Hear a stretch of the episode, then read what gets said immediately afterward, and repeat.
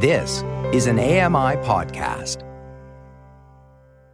This is an AMI podcast. Welcome to Voices of the Walrus on AMI Audio, where professional readers give voice to articles from Canada's best general interest magazine. I'm your host, Roger Ashby. One scientist's quest to demystify the human brain. Laurie Wilson reads Mapping Mental Illness by Simon Lewsen. Simon Lewsen has contributed to The Atlantic, Foreign Policy, En Route, The Local, and The Globe and Mail. He teaches writing at the University of Toronto. I'm Laurie Wilson. This is an article titled Mapping Mental Illness by Simon Lewsen. In the 90s, when he was a doctoral student at the University of Lausanne in Switzerland, neuroscientist Sean Hill spent five years studying how cat brains respond to noise. At the time, researchers knew that two regions, the cerebral cortex, which is the outer layer of the brain, and the thalamus, a nut like structure near the center, did most of the work. But when an auditory signal entered the brain through the ear, what happened specifically? Which parts of the cortex and thalamus did the signals travel to, and in what order? The answers to such questions could help doctors treat hearing loss in humans. So, to learn more, Hill, along with his supervisor and a group of lab techs, anesthetized cats and inserted electrodes into their brains to monitor what happened when the animals were exposed to sounds, which were piped into their ears via miniature headphones. Hill's probe then captured the brain signals the noises generated. The last step was to euthanize the cats and dissect their brains, which was the only way for Hill to verify where he'd put his probes. It was not a part of the study he enjoyed. He'd grown up on a family farm in Maine and had developed a reverence for all sentient life. As an undergraduate student in New Hampshire, he'd experimented on pond snails, but only after ensuring that each was properly anesthetized. Quote, I particularly loved cats, he says, but I also deeply believed in the need for animal data. For obvious reasons, neuroscientists cannot euthanize and dissect human subjects. Over time, Hill came to wonder if his data was being put to the best possible use. In his cat experiments, he generated reels of magnetic tape, printouts that resembled player piano scrolls. Once he had finished analyzing the tapes, he would pack them up and store them in a basement. Quote, It was just so tangible, he says. You'd see all these data coming from the animals, but then what would happen with it? There were boxes and boxes that, in all likelihood, would never be looked at again. Most researchers wouldn't even know where to find them. Hill was coming up against two interrelated problems in neuroscience data scarcity and data wastage. Over the past five decades, brain research has advanced rapidly. We've developed treatments for Parkinson's and epilepsy and have figured out, if only in the roughest terms, which parts of the brain produce arousal, anger, sadness, and pain. But we're still at the beginning of the journey. Scientists are still some way, for instance, from knowing the size and shape of each type of neuron, i.e., brain cell, the RNA sequences that govern their behavior, or the strength and frequency of the electrical signals that pass between them. The human brain has 86 billion neurons. That's a lot of data to collect and record. But while brain data is a precious resource, scientists tend to lock it away, like secretive art collectors.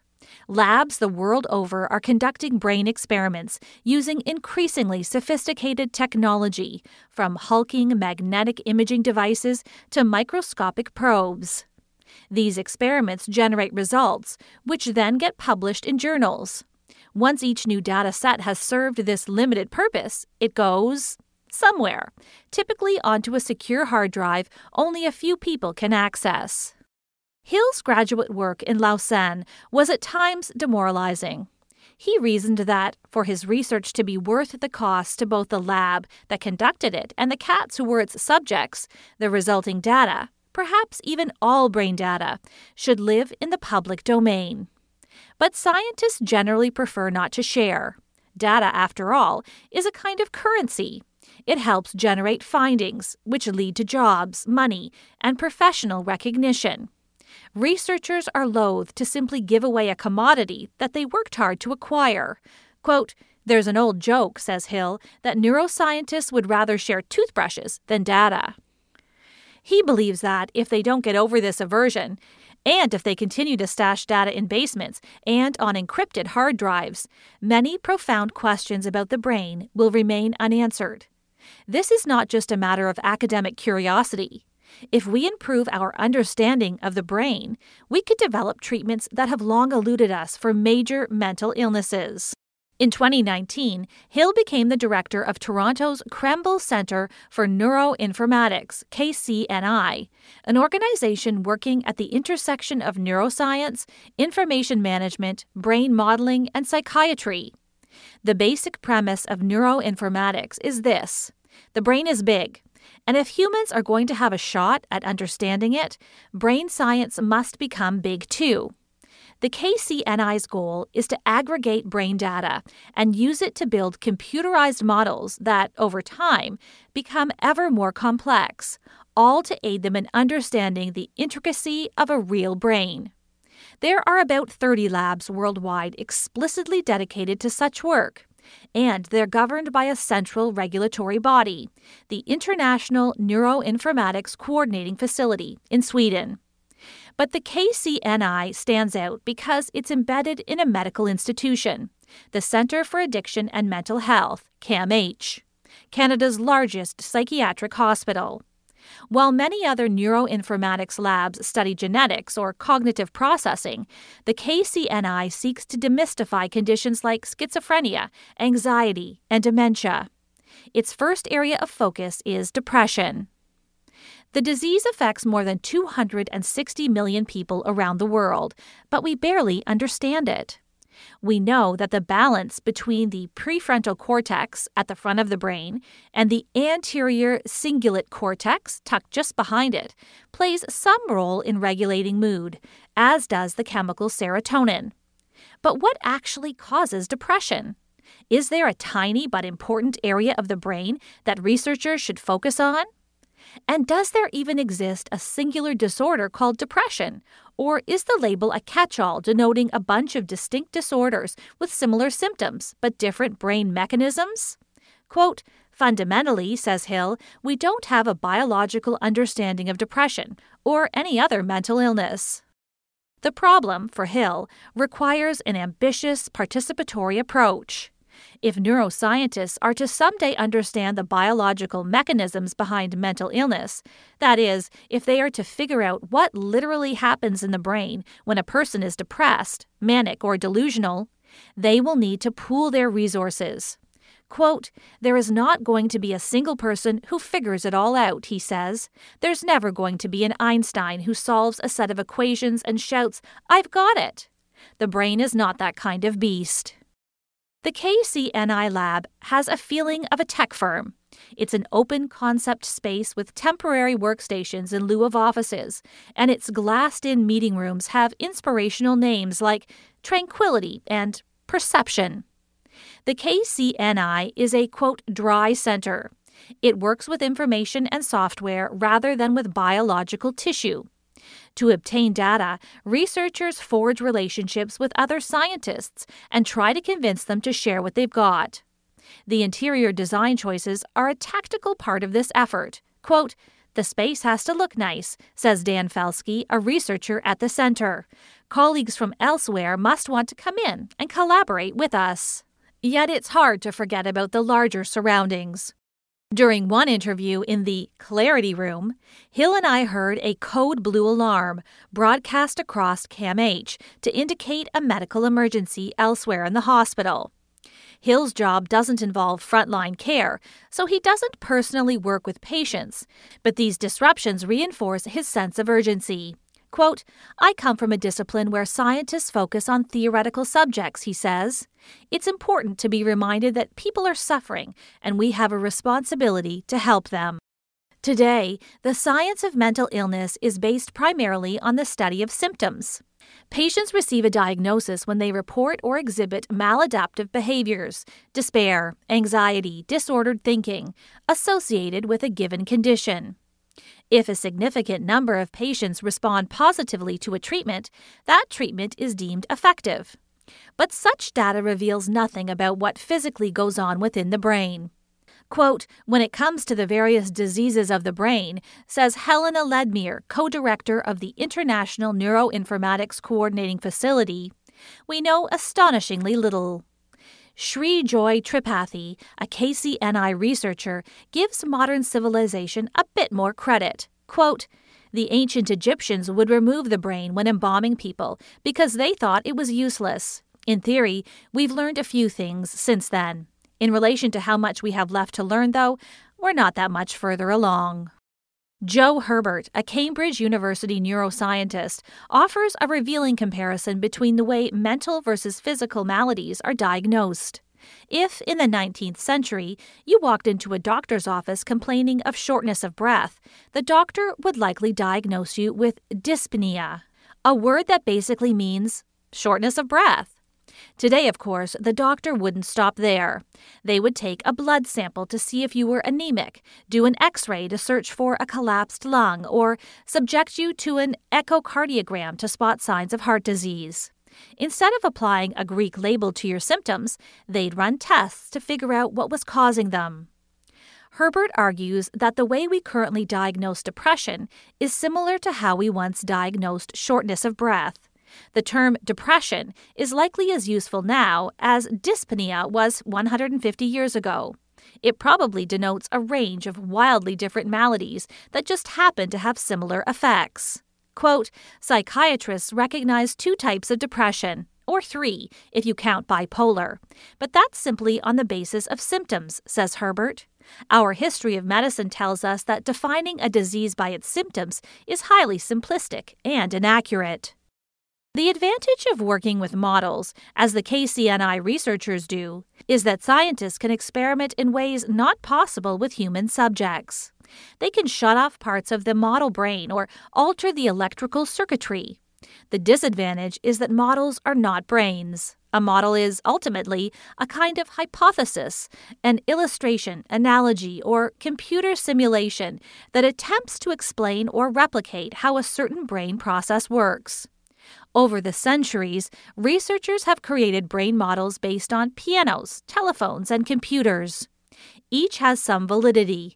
The brain has multiple components working in concert, like the keys of a piano. It has different nodes that communicate with one another, like a telephone network. And it encodes and stores information, like a computer. But none perfectly describes how a real brain works. Models may be useful abstractions, but they are abstractions nevertheless. Yet, because the brain is vast and mysterious and hidden beneath the skull, we have no choice but to model it if we are to study it. Debates over how to best model it and whether such modeling should be done at the micro or macro scale are hotly contested in neuroscience. But Hill has spent most of his life preparing to answer these questions. Hill grew up in the 70s and 80s in an environment entirely unlike the one in which he works. His parents were adherents of the Back to the Land movement, and his father was an occasional artisanal toy maker. On their farm near the coast of Maine, the family grew vegetables and raised livestock using techniques not too different from those of 19th century homesteaders. They pulled their plow with oxen and, to fuel their wood burning stove, felled trees with a manual saw. When Hill and his older brother found out that the local public school had acquired a TRS 80, an early desktop computer, they became obsessed. The math teacher, sensing their passion, decided to loan the machine to the family for Christmas. Over the holidays, the boys became amateur programmers. Their favorite application was Dancing Demon, in which a devilish figure taps its feet to an old swing tune. Pretty soon, the boys had hacked the program and turned the demon into a monster resembling Boris Karloff in Frankenstein. Quote, in the dark winter of Maine, says Hill, what else were we going to do? The experiments spurred conversation among the brothers, much of it the fevered speculation of young people who've read too much science fiction. They fantasized about the spaceships they would someday design. They also discussed the possibility of building a computerized brain. Quote, I was probably 10 or 11 years old, Hill recalls, saying to my brother, Will we be able to simulate a neuron? Maybe that's what we need to get artificial intelligence. Roughly a decade later, as an undergraduate at the quirky liberal arts university Hampshire College, Hill was drawn to computational neuroscience, a field whose practitioners were doing what he and his brother had talked about building mathematical and sometimes even computerized brain models. In 2006, after completing his PhD, along with postgraduate studies in San Diego and Wisconsin, Hill return to Lausanne to co direct the Blue Brain Project, a radical brain modeling lab in the Swiss Alps. The initiative had been founded a year earlier by Henry Markram, a South African Israeli neuroscientist whose outsized ambitions had made him a revered and controversial figure. In neuroscience today, there are robust debates as to how complex a brain model should be some researchers seek to design clean, elegant models. That's a fitting description of the Nobel Prize winning work of Alan Hodgkin and Andrew Huxley, who, in 1952, drew handwritten equations and rudimentary illustrations with lines, symbols, and arrows describing how electrical signals exit a neuron and travel along a branch like cable called an axon. Other practitioners seek to make computer generated maps that incorporate hundreds of neurons and tens of thousands of connections, image fields so complicated that Michelangelo's Sistine Chapel ceiling looks minimalist by comparison. The clean, simple models demystify brain processes, making them understandable to humans. The complex models are impossible to comprehend. They offer too much information to take in, attempting to approximate the complexity of an actual brain. Markram's inclinations are maximalist. In a 2009 TED Talk, he said that he aimed to build a computer model so comprehensive and biologically accurate that it would account for the location and activity of every human neuron. He likened this endeavor to mapping out a rainforest tree by tree. Skeptics wondered whether such a project was feasible. The problem isn't merely that there are numerous trees in a rainforest, it's also that each tree has its own configuration of boughs and limbs. The same is true of neurons. Each is a microscopic blob like structure with dense networks of protruding branches called axons and dendrites. Neurons use these branches to communicate. Electrical signals run along the axons of one neuron and then jump over a space called a synapse to the dendrites of another. The 86 billion neurons in the human brain each have an average of 10,000 synaptic connections. Surely, skeptics argued, it was impossible using available technology to make a realistic model from such a complicated, dynamic system. In 2006, Markram and Hill got to work. The initial goal was to build a hyper detailed, biologically faithful model of a quote, microcircuit, i.e., a cluster of 31,000 neurons found within the brain of a rat. With a glass probe called a patch clamp, technicians at the lab penetrated a slice of rat brain, connected to each individual neuron, and recorded the electrical signals it sent out. By injecting dye into the neurons, the team could visualize their shape and structure. Step by step, neuron by neuron, they mapped out the entire communication network. They then fed data into a model so complex that it required BlueGene, the IBM supercomputer, to run. In 2015, they completed their rat microcircuit. If they gave their computerized model certain inputs, say a virtual spark in one part of the circuit, it would predict an output, for instance, an electrical spark elsewhere, that corresponded to biological reality. The model wasn't doing any actual cognitive processing. It wasn't a virtual brain, and it certainly wasn't thinking. But, the researchers argued, it was predicting how electrical signals would move through a real circuit inside a real rat brain. Quote, the digital brain tissue naturally behaves like the real brain tissue, reads a statement on the Blue Brain Project's website. This means one can now study this digital tissue almost like one would study real brain tissue. The breakthrough, however, drew fresh criticisms. Some neuroscientists questioned the expense of the undertaking. The team had built a multi million dollar computer program to simulate an already existing biological phenomenon. But so what? Quote, the question of, what are you trying to explain? hadn't been answered, says Grace Lindsay, a computational neuroscientist and author of the book Models of the Mind. A lot of money went into the Blue Brain project, but without some guiding goal, the whole thing seemed too open ended to be worth the resources. Others argued that the experiment was not just profligate, but needlessly convoluted. Quote, there are ways to reduce a big system down to a smaller system, says Adrienne Fairhall, a computational neuroscientist at the University of Washington. When Boeing was designing airplanes, they didn't build an entire plane just to figure out how air flows around the wings. They scaled things down because they understood that a small simulation could tell them what they needed to know. Why seek complexity, she argues, at the expense of clarity and elegance? The harshest critics questioned whether the model even did what it was supposed to do. When building it, the team had used detailed information about the shape and electrical signals of each neuron. But when designing the synaptic connections, that is, the specific locations where the branches communicate with each other, they didn't exactly mimic biological reality, since the technology for such detailed brain mapping didn't yet exist. It does now, but it's a very recent development.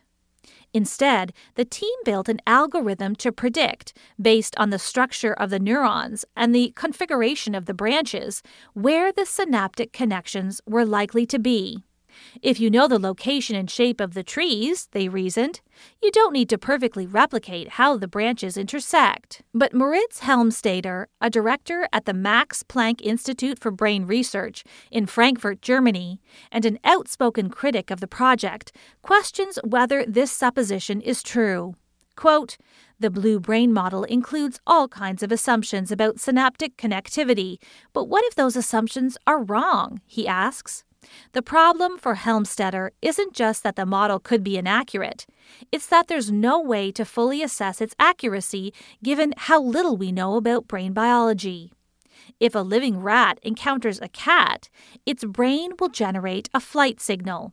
But if you present a virtual input representing a cat's fur to the blue brain model, will the model generate a virtual flight signal too? We can't tell, Helmstaedter argues, in part because we don't know, in sufficient detail, what a flight signal looks like inside a real rat brain.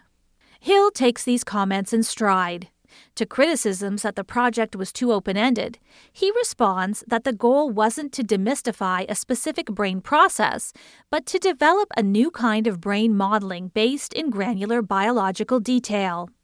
The objective, in other words, was to demonstrate to the world and to funders that such an undertaking was possible. To criticisms that the model may not work, Hill contends that it has successfully reproduced thousands of experiments on actual rats. Those experiments hardly prove that the simulation is 100% accurate. No brain model is. But surely they give it credibility. And to criticisms that the model is needlessly complicated, he counters that the brain is complicated too. Quote, We'd been hearing for decades that the brain is too complex to be modeled comprehensively, says Hill. Markram put a flag in the ground and said this is achievable in a finite amount of time. The specific length of time is a matter of some speculation.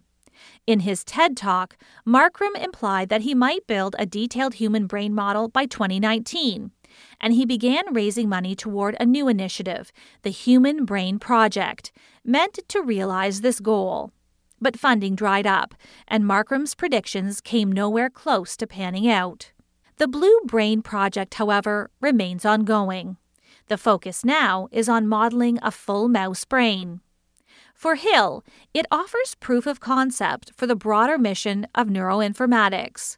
It has demonstrated, he argues, that when you systemize huge amounts of data, you can build platforms that generate reliable insights about the brain.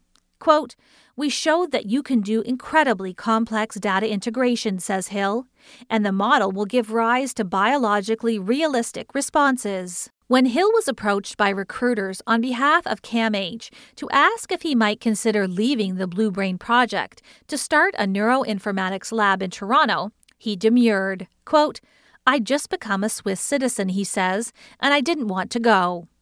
But the hospital gave him a rare opportunity to practice cutting edge neuroscience in a clinical setting. CAMH was formed in 1998 through a merger of four healthcare and research institutions. It treats over 34,000 psychiatric patients each year and employs more than 140 scientists, many of whom study the brain. Its mission, therefore, is both psychiatric and neuroscientific, a combination that appealed to Hill. Quote, I've spoken to psychiatrists who've told me neuroscience doesn't matter, he says. In their work, they don't think about brain biology. They think about treating the patient in front of them. Such biases, he argues, reveal a profound gap between brain research and the illnesses that clinicians see daily. At the KCNI, he'd have a chance to bridge that gap. The business of data gathering and brain modeling may seem dauntingly abstract, but the goal ultimately is to figure out what makes us human.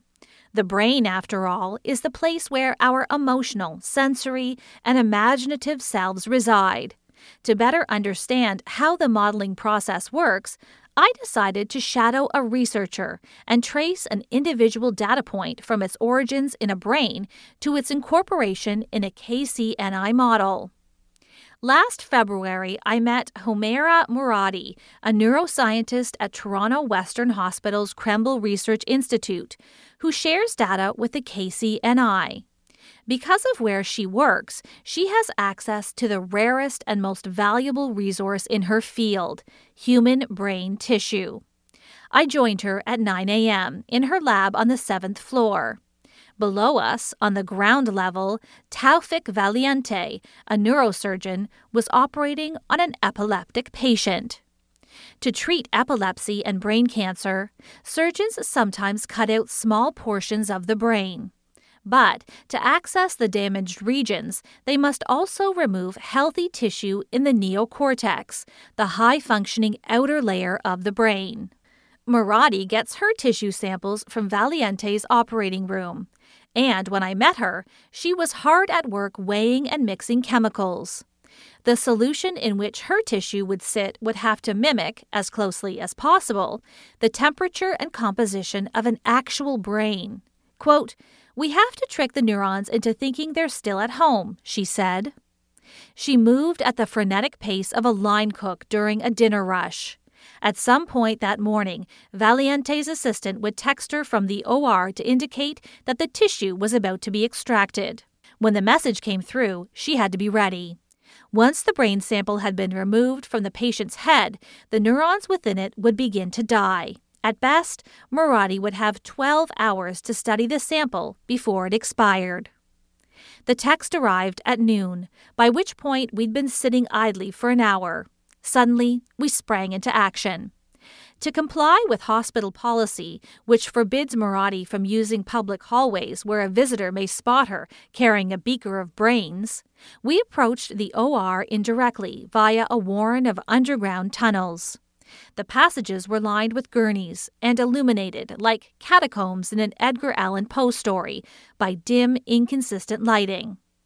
I hadn't received permission to witness the operation, so I waited for Moradi outside the OR and was able to see our chunk of brain only once we'd returned to the lab. It didn't look like much a marble sized blob, gelatinous and slightly bloody, like grizzle on a steak. Under a microscope, though, the tissue was like nothing I'd ever seen. Moradi chopped the sample into thin pieces, like almond slices, which went into a small chemical bath called a recording chamber. She then brought the chamber into another room, where she kept her, quote, rig, an infrared microscope attached to a manual arm. She put the bath beneath the lens and used the controls on either side of the rig to operate the arm, which held her patch clamp, a glass pipette with a microscopic tip. On a TV monitor above us, we watched the pipette as it moved through layers of brain tissue, resembling an ancient root system, tangled, fibrous, and impossibly dense. Moradi needed to bring the clamp right up against the wall of a cell. The glass had to fuse with the neuron without puncturing the membrane. Positioning the clamp was maddeningly difficult, like threading the world's smallest needle. It took her the better part of an hour to connect to a pyramidal neuron, one of the largest and most common cell types on our brain sample. Once we'd made the connection, a filament inside the probe transmitted the electrical signals the neurons sent out. They went first into an amplifier and then into a software application that graphed the currents, strong pulses with intermittent weaker spikes between them, on an adjacent computer screen. Quote, is that coming from the neuron? I asked, staring at the screen. Yes, Moradi replied. It's talking to us.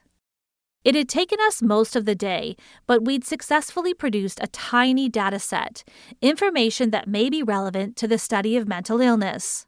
When neurons receive electrical signals, they often amplify or dampen them before passing them along to adjacent neurons. This function, called gating, enables the brain to select which stimuli to pay attention to. If successive neurons dampen a signal, the signal fades away. If they amplify it, the brain attends more closely. A popular theory of depression holds that the illness has something to do with gating. In depressive patients, neurons may be failing to dampen specific signals, thereby inducing the brain to ruminate unnecessarily on negative thoughts. A depressive brain, according to this theory, is a noisy one. It is failing to properly distinguish between salient and irrelevant stimuli. But what if scientists could locate and analyze a specific cluster of neurons, i.e., a circuit, that was causing the problem? Etay Hay, an Israeli neuroscientist and one of Hill's early hires at the KCNI, is attempting to do just that. Using Moradi's data, he's building a model of a, quote, canonical circuit. That is, a circuit that appears thousands of times, with some variations, in the outer layer of the brain. He believes a malfunction in this circuit may underlie some types of treatment resistant depression. The circuit contains pyramidal neurons, like the one Moradi recorded from, that communicate with smaller cells called interneurons.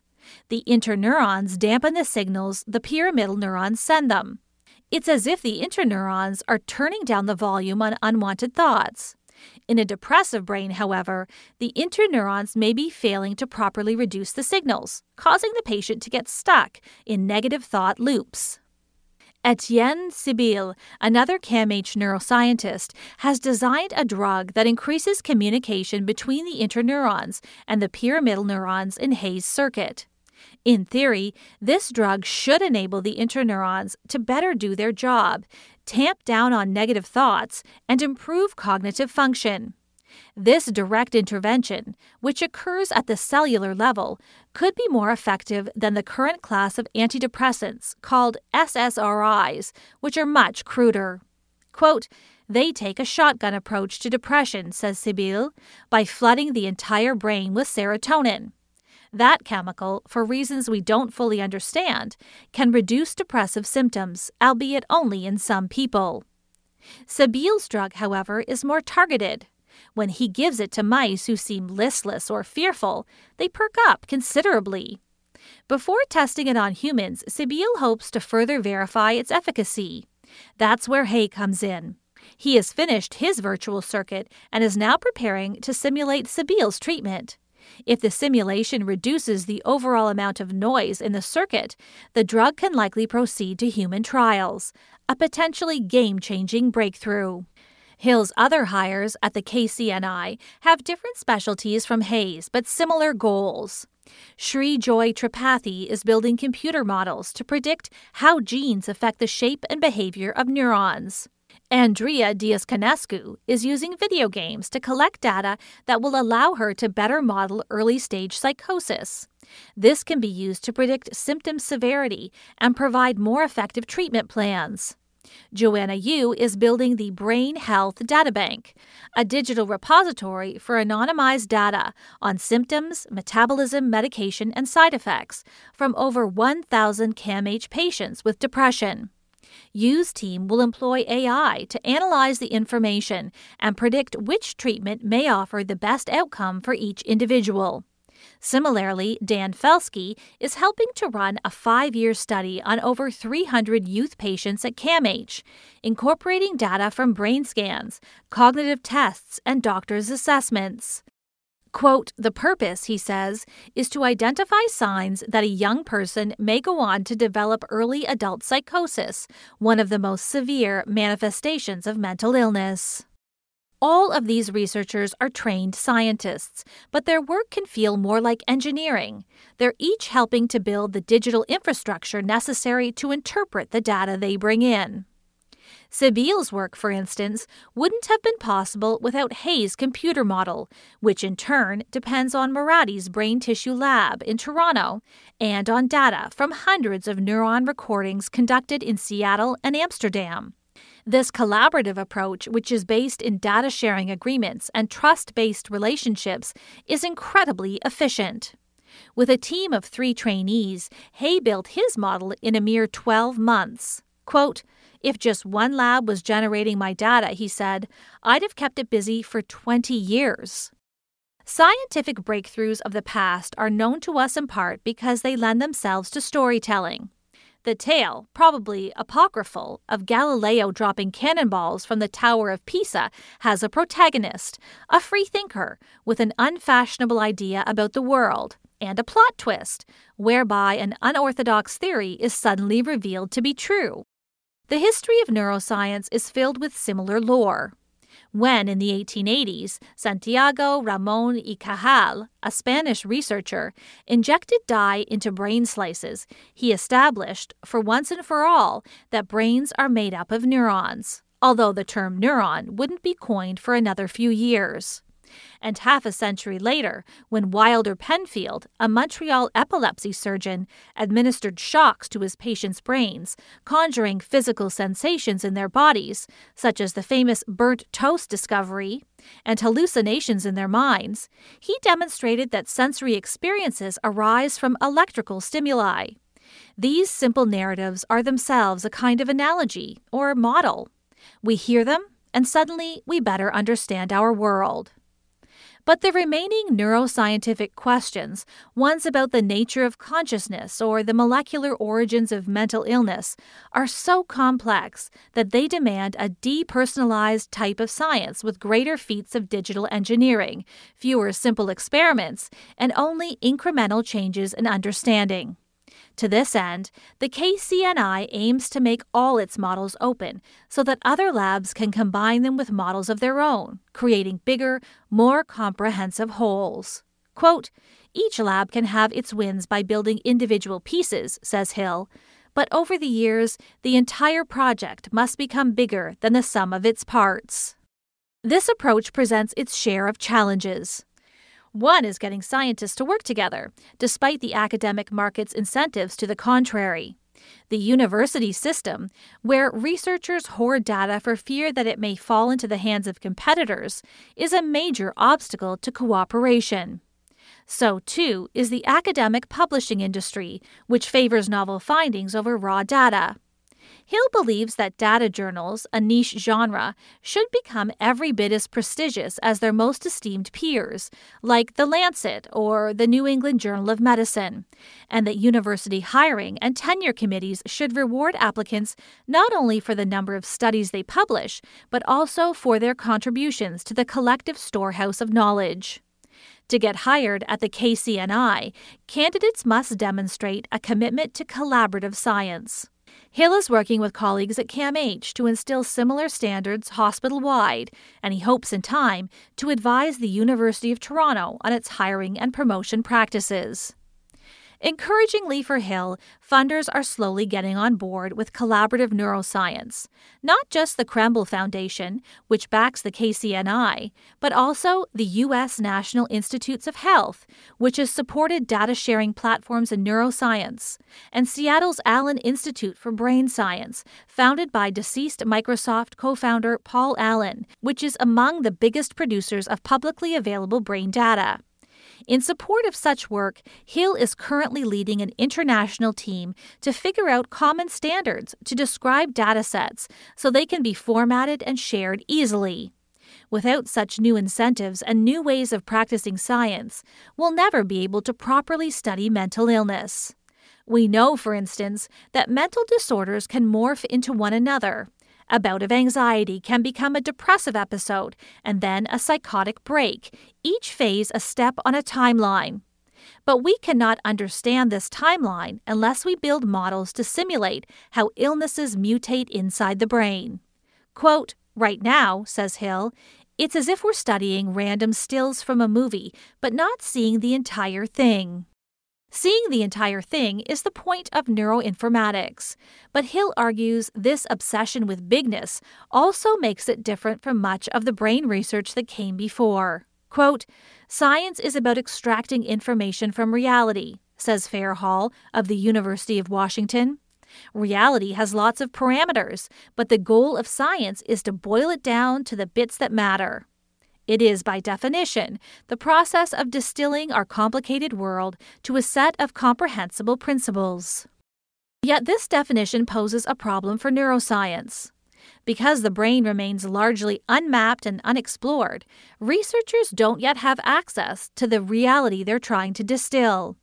If they are to reduce the brain to a set of understandable rules, they must first engineer a better composite picture of the brain itself. That's why, for Hill, brain science must pursue bigness and complexity before it can derive the simple, elegant solutions that are its ultimate objective. Its goal for now shouldn't be to elevate individual scientists to celebrity status or to tell stories that rival those of Cajal or Penfield.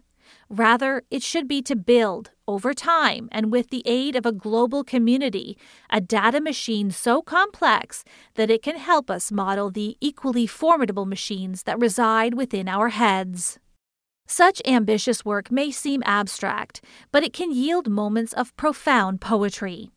One of Hill's favorite recent experiments came not from neuroscience, but from astronomy a discipline popularized by 60s icons like Carl Sagan that has a hippie ethos and has been more open historically to cooperative science.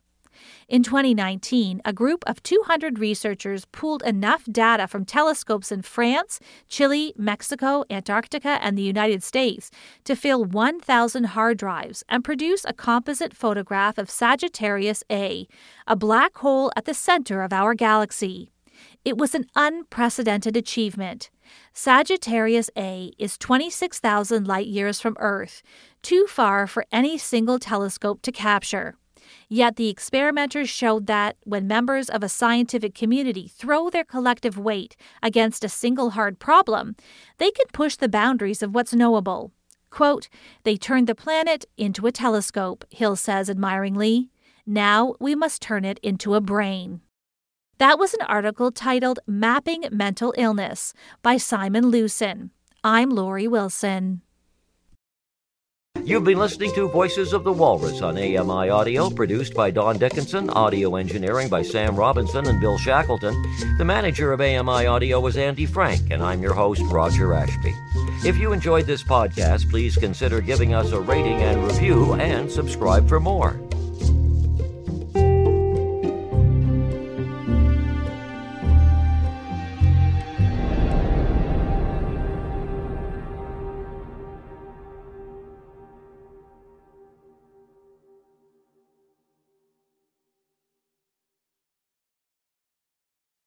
This was an AMI podcast. For more accessible media, visit ami.ca.